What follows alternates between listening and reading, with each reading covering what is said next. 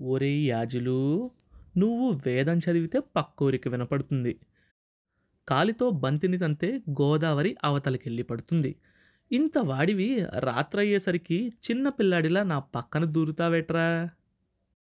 రేపు పొద్దున నేను లంగరెత్తేస్తే ఏమవుతావు? సోమయాజులు చప్పున వెనక్కి తిరిగి నోటికి చెయ్యి అడ్డు పెడుతూ అలా అనుకుతాతయ్యా తదాస్తు దేవతలుంటారు అన్నాడు. దేవతల సంగతి దేవుడెరుగు గాని ముందు నా కళ్ళకడ్డంగా చేయితి లేకపోతే సైకిల్ తిన్నగా గోదావరిలోకే అందులోనూ ఇక్కడే సుడిగుండం ఉంది. నాలుగు రోజుల క్రితమే కరుణంగారి ఆవుని లోపలికి లాగేసి సుడి పైకి నిర్మలంగా ఉంది. యాజీ వల్లు ఎందుకో అప్రయత్నంగా జలధరించింది. అంతలో వారి వాహనం గ్రామంలోకి ప్రవేశించింది. చిన్న ఊరది. అందరికీ అందరూ తెలిసేటంత చిన్నది. ఊర్లోకి ప్రవేశిస్తుంటే ముందు ఆహ్వానించేది మర్రి చెట్టు. ఊడలు సాచుకొని మరో ఊరంతా ఉంటుందది. ఎంత గాలొచ్చినా కదలదు. ఆకులు మాత్రం మనుషుల్లా గలగలమంటూ ఉంటాయి. ఊరంతా గోలగోలగా ఉంటుంది. అదేం చిత్రమో అక్కడికి వచ్చేసరికి మాత్రం ఒక్కసారిగా ప్రశాంతంగా అయిపోతుంది. ఆకుల కదలిక పక్షుల కిలకిలలు కూడా ఆ నిశ్శబ్దానికే దోహదం చేస్తూ ఉంటాయి. చిన్నపిల్లలు గోలీలు గొడ్ల కాపర్లు గోటి బిల్లలు అక్కడ ఆడుకుంటూ ఉంటారు. అక్కడ చేష్ట మీద అష్టాచమ్మ కూడా ఉంటుంది. ఆ రోజు మాత్రం అక్కడో నలుగురు చేరారు. తల మీద అదో రకమైన టోపీలు పెట్టుకున్నారు. పట్నం నుంచి వచ్చారట. దారి వెడల్పు చేయటానికి ఊడలు కత్తిరిస్తున్నారు. దాన్ని చూసి ఆయన ఆగారు. మొహం వెలుగు అది సంధ్య ఎరుపోగాని క్షణకాలం మెరిసింది. ఊరు ప్రవేశించారు. కాలువ పక్కనే లంకంత ఇల్లు ముగ్గురు అన్నదమ్ములు ఆయనతోనే ఉంటారు. వీరు కాక ఆరుగురు కూతుర్లు. అందరికీ పెళ్ళిళ్ళు అయ్యాయి ఇద్దరు అల్లుళ్ళు ఇక్కడే ఉండి పొలం చూసుకుంటూ ఉంటారు. మిగిలిన వారు గోదావరి అవతల పట్నంలో ఉంటారు. ఆయనకి ఒక్కడే కొడుకు. పోయాడు. ఆ కొడుక్కి ఏకైక సంతానం సోమయాజి. తల్లి తండ్రి లేనివాడు. అతడికి తాతయ్యే తల్లి తండ్రిగా పెంచుతున్నాడు. ఇంట్లో పదిహేను ఇరవై విస్తర్ల కన్నా తక్కువ ఎప్పుడూ లేవలేదు. పండగొస్తే సరే సరే అందరూ వస్తారు.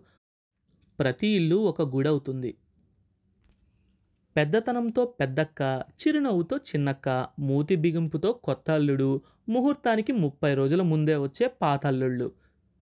అట్టహాసంతో అత్తయ్యలు మందహాసంతో మామయ్యలు పొట్టి పరికినీలు చిట్టి రైకలు పండగొస్తే ఇల్లంతా జాతర. ఇంటి ఇల్లాళ్ళకి గదుల మధ్య యాత్ర. సైకిల్ మీద నుంచి దిగుతున్న సోమయాజిని చూసి పెద్దక్కయ్య రెండో కూతురు. ఓని చెరగు అడ్డు పెట్టుకొని నవ్వుకుంది. సోమయాజికి రోషం వచ్చింది. కానీ ఆఖరి రోజే కదా అని ఓర్చుకున్నాడు. రేపటి నుంచి తనే తొక్కుతాడు అన్న ధీమాతో మేనకోడల్ని చూసి వెక్కిరించాడు.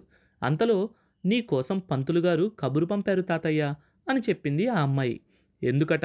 అని అడిగాడు తాతయ్య. ఏమో తెలీదు. భోజనాలయ్యాక ఆయన బయలుదేరాడు.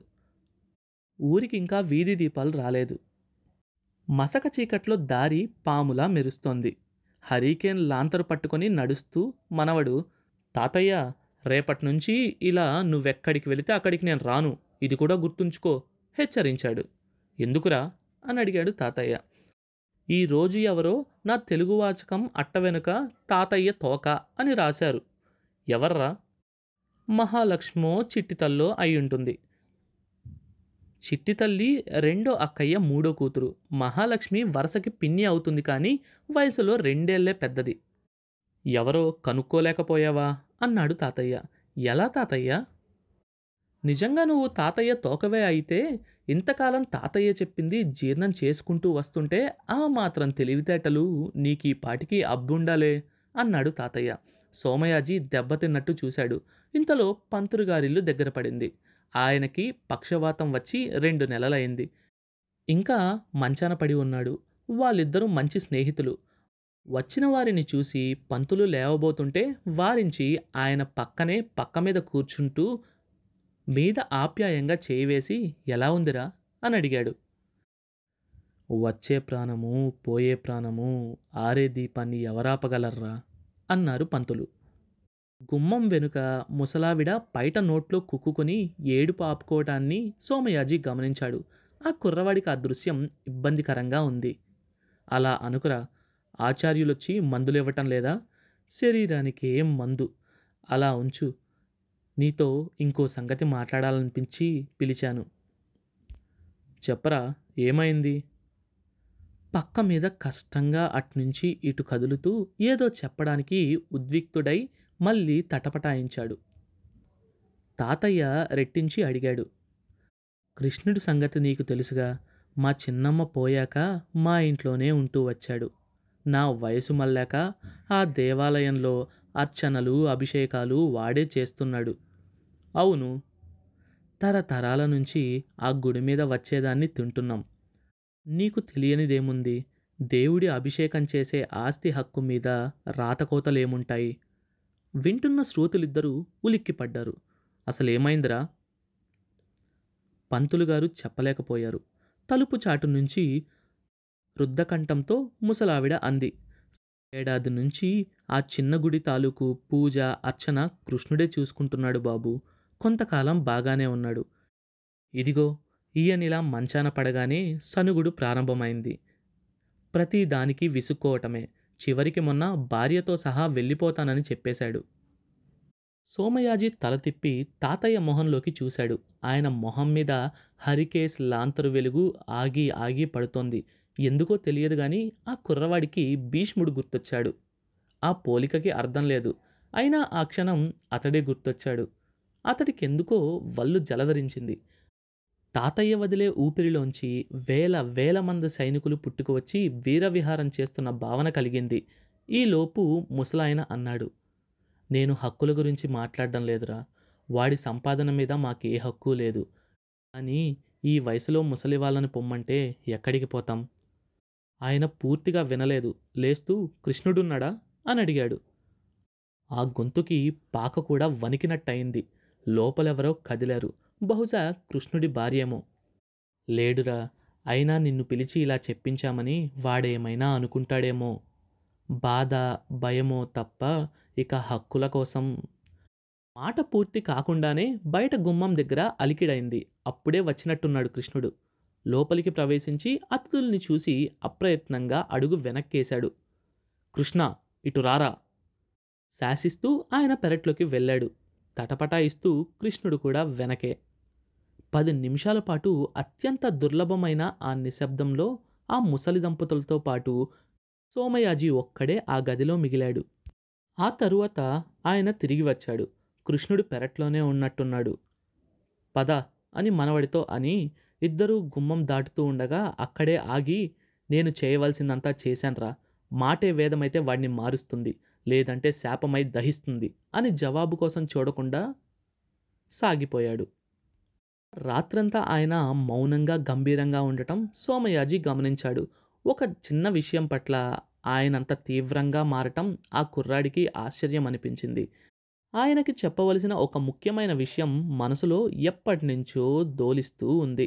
రాత్రి పక్కన పడుకున్నాక ఇక ఆపుకోలేక నా పుస్తకంలో తాతయ్య తోక అని వ్రాసిందెవరో కనుక్కున్నాను తాతయ్య అన్నాడు. ఆయన మొహంలో విస్మయం కనపడింది. ఎవర్రా? అని అడిగాడు. చిన్నత్తయ్య. ఎలా కనుక్కున్నావు? పొరపాటున వదిలేసినట్టు మధ్య గదిలో పుస్తకాన్ని వదిలేశాను. ఎవరూ పట్టించుకోలేదు. కానీ చిన్నత్తయ్యకి మాత్రం తిరిగి ఆ పుస్తకం అక్కడికి ఎందుకు వచ్చిందా అని అనుమానం వచ్చింది. తీసి తను వ్రాసింది మరోసారి చూసుకుంది. మళ్ళీ ఏమీ ఎరగనట్టు పెట్టేసింది. అంతా నేను చాటు నుంచి చూస్తూనే ఉన్నాను. ఆయన అభినందిస్తున్నట్టు భుజం తట్టి నవ్వాడు. సాయంత్రం నుంచి ఉన్న గంభీర్యం ఇప్పుడు పోయింది. దాంతో సోమయాజికి ధైర్యం వచ్చింది. తాతయ్య అన్నాడు. ఏమిటన్నట్టు ఆయన మనవడి వైపు చూశాడు. కృష్ణుణ్ణి తిట్టావా? మనసులో మెదులుతున్న సందేహాన్ని బయటపెట్టాడు. వాడిని తిట్టడానికి మనకేం హక్కుందిరా? హక్కుల ప్రసక్తి వస్తే పంతులు గారిని పోషించవలసిన బాధ్యత కూడా అతనికి లేదు. తన కష్ట ఫలితాల్ని తానే అనుభవించవచ్చు. కానీ ఆయన ఆగి అన్నాడు మనిషికి మనిషికి మధ్య హక్కులు బాధ్యతలు ఇవేనా ఉండేవి? ఇంకేమీ లేవా? అతడు నన్ను పోషించాడు. కాబట్టి నేను అతన్ని పోషించాలి. ఇంతేనా? మా తరంలో మేమెప్పుడూ ఇలా ఆలోచించుకోలేదు. అప్పటికింకా స్వాతంత్రం కూడా రాలేదు. యుద్ధం వల్ల పెరుగుతున్న ధరలో వైపు. నా అనేవారు లేని నలుగురం అన్నదమ్ములం మరోవైపు అందరం చిన్నవాళ్ళమే. మా చిన్నాయనే మమ్మల్ని పోషించాడు. ఇప్పుడు గుళ్ళకి పత్రాలు హామీలు ఏమీ ఎలా లేవో ఆ కాలంలో ఇళ్ళకి కూడా అలా ఉండేవి కావు. అయినా మోసం చేయాలన్న ఆలోచన ఎవ్వరికీ కలిగేది కాదు. పెద్దయ్యాక ఆయన మా అగ్రహారం పొలాలు మాకిచ్చాడు. ఇప్పుడు ఆయన మనవాళ్ళెవరో మా పిల్లలెవరో కూడా తెలియకుండా అందరం కలిసిపోలేదు. ఏ న్యాయం ఏ చట్టం ఏ బాధ్యత ఏ హక్కు ఏదిరా మనిషిని కదిపేది? కేవలం మానవత్వం. అది అదేరా ముఖ్యం. వింటుంటేనే సోమయాజి కళ్ళు తడి అయ్యాయి. కాలవ గట్టు మీద నుంచి వస్తున్న చల్లగాలి కదిలే కొబ్బరాకు కూడా తన అల్లరి చేష్టలాపి ఆయన మాటలు విన్నది. సోమయాజి కనులు మూసుకొని నిద్రకు ఉపక్రమించాడు. ఎంతో సమయం గడిచి ఉండదు. మగత నిద్ర పట్టుంటుందంతే. అకస్మాత్తుగా మెలకువ వచ్చింది. పక్కన తాతయ్య లేడు. సోమయాజీ కళ్ళు నులుముకుంటూ గదిలోంచి బయటకు వచ్చాడు. మధ్య గదిలో పిల్లలు నిద్రపోతున్నారు. ఒకరిద్దరు పెద్దలు కూడా. సింహద్వారం తెరిచి ఉంది. అతడు బయటకు వచ్చాడు. ఎత్తరుగుల మీదకు వాలిన చూర. అరుగు మీద ఉన్న పెద్ద చేతుల కుర్చీలో ఆయన కూర్చొని ఉన్నాడు. ఆయన పక్కన చేతులు కట్టుకొని నిలబడి ఉన్నాడు కృష్ణుడు. సోమయాజీ ఊహించని దృశ్యం అది. ఆ సమయంలో కృష్ణుడు అక్కడికి ఎందుకు వచ్చాడు అసలు యాజీ వాళ్ళ తాతయ్య చెప్పిన మాటలు కృష్ణుణ్ణి మార్చాయా? లేదా ఏ విషయం మాట్లాడడానికి ఆ సమయంలో అక్కడికి వచ్చాడు తెలుసుకోవాలనుకుంటున్నారా? అయితే నెక్స్ట్ ఎపిసోడ్ కోసం వెయిట్ చేయండి. కొత్త చాప్టర్ ప్రతి మంగళవారం మరియు గురువారం. అండ్ ఈ షోని వినాలంటే గానాలో లేదా యాపిల్ పాడ్కాస్ట్ గూగుల్ పాడ్కాస్ట్ కానీ మరి ఏ ఇతర ప్లాట్ఫామ్లోనైనా సబ్స్క్రైబ్ చేసి నోటిఫికేషన్ టర్న్ ఆన్ చేసుకోండి. నెక్స్ట్ ఎపిసోడ్ రిలీజ్ అయినప్పుడు మీకు అప్డేట్ వస్తుంది.